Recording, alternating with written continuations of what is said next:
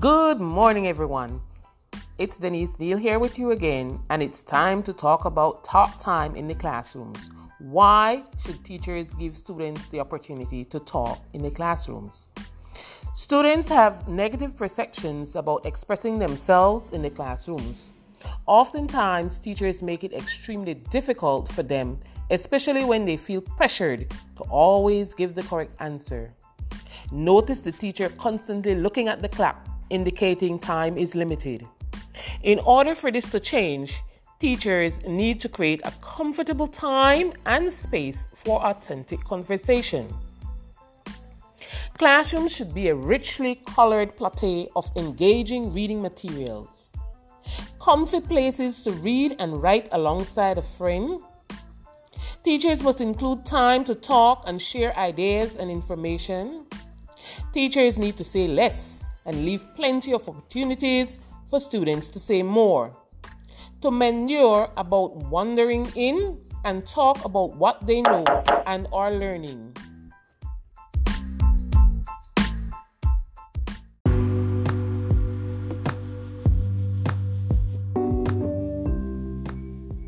As I continue with why talk is important, I want to stress what Hart and Risley 1995 found. They found differences in the early language experiences of children from more economically advanced families and less advantaged ones. There is evidence that children from wealthy families have more experience and exposure with words. Furthermore, it was noted that not only was there a difference in the quality of words children were exposed to, but also a difference in the quality of the language children experienced. Children from lower socioeconomic level families were more likely to hear restrictive language, while those from more advantaged homes heard more elaborative talk. Hence, children who comes to school having engaged in rich and stimulating language experiences during their early years are better equipped to succeed in school. Their primary discourse prepares them for a smooth transition into the secondary discourse. While all students, regardless of their socioeconomic status, need school to provide rich language experiences, vocabulary development, and time for accountable talk, schools need to work even harder to help students from the lower socioeconomic levels to bridge the language experience gap that hinders their ability to learn. Teachers often rush and make little or no time for meaningful discussion that will elevate their thinking and reading to higher grounds. If comprehension is our goal, we need to create talking classrooms, not silent ones. We need to encourage and support students to participate more fully in thoughtful conversations with us and with their classmates. B. Miller, 2003, claims that oral language seldom gets the attention it deserves. Schools typically focus their energies on reading and writing. Since talk time enhances comprehension, why isn't it being done more? Why aren't district leaders advocating for more time for kids to talk? Why isn't it mandated? As educators, we need to encourage more talk in class and at home. No matter how well structured the classroom may appear on the surface, real learning is not happening if the teacher does not factor in purposeful talk so students can interact with one another as they make sense of things.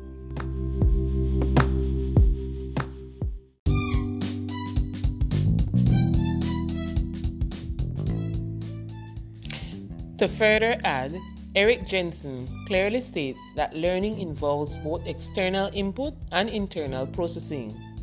External input occurs when the learner receives information from an outside source, for example, books, first hand experience, and conversations.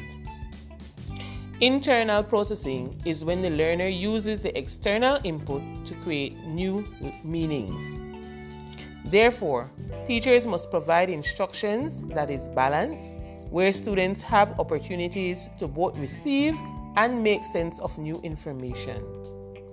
All instruction should include 1. Demonstration of skills, strategies students need to know.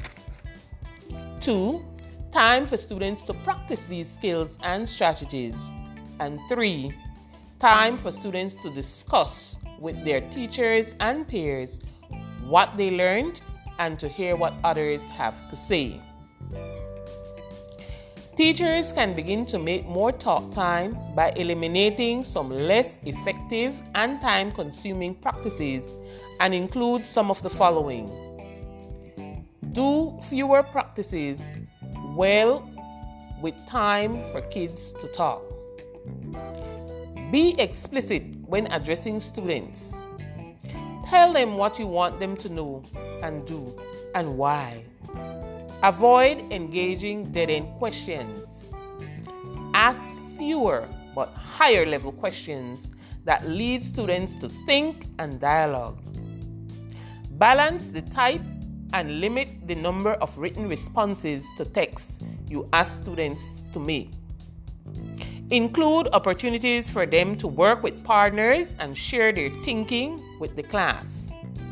Rethink worksheets and dramatically scale back on them.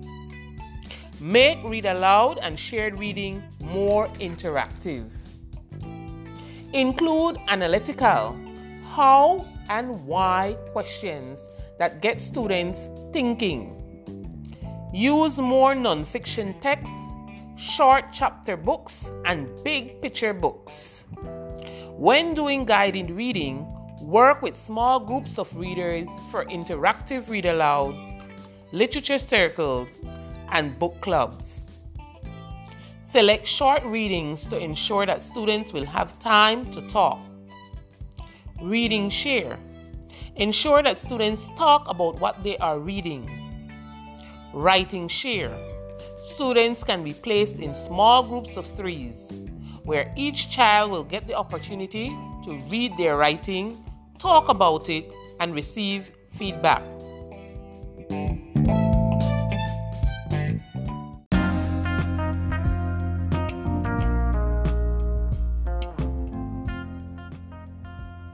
Creating an environment to develop oral language and vocabulary.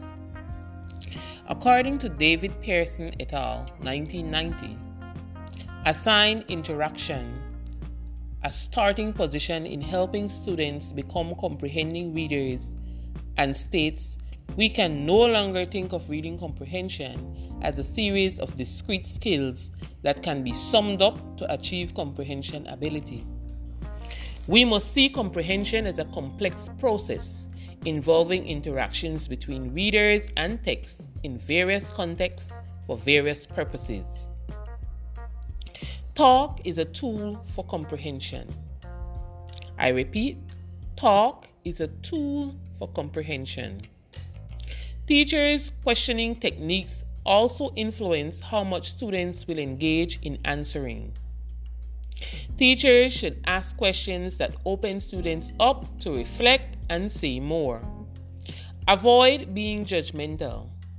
Help students to articulate and clarify their thoughts drawing from their own knowledge, examples, experiences, and insights. Avoid dead end questions.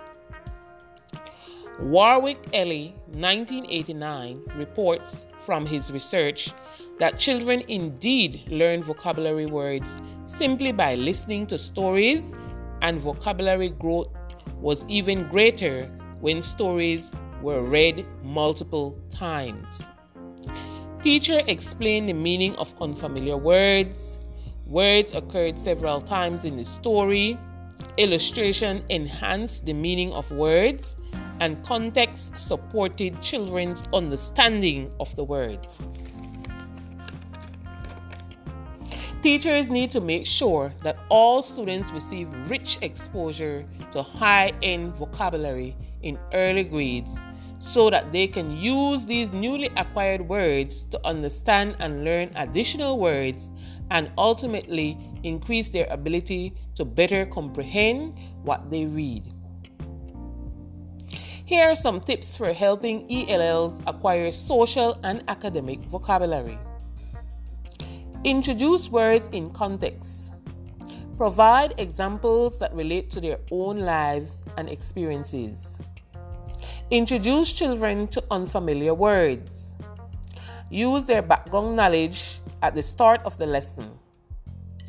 Use real life objects to demonstrate words and concepts. Use pictures to illustrate what word means. Use hands, body, and voice. Be dramatic. Read aloud to students a lot. Point to pictures if there is one that demonstrates what the word means. Use alphabet concept books with easily recognizable pictures to represent the letters and alphabet context books to introduce vocabulary related to specific topics. Reread, reread, reread. All students, but especially ELLs, thrive on repetition. Read wordless books to your ELLs and be deliberate in the words you introduce Give children the opportunity to reread and retell the story on their own. Remember, teachers, talk time is valuable, irreplaceable, meaningful. Children can learn from that experience. Include it in your lessons.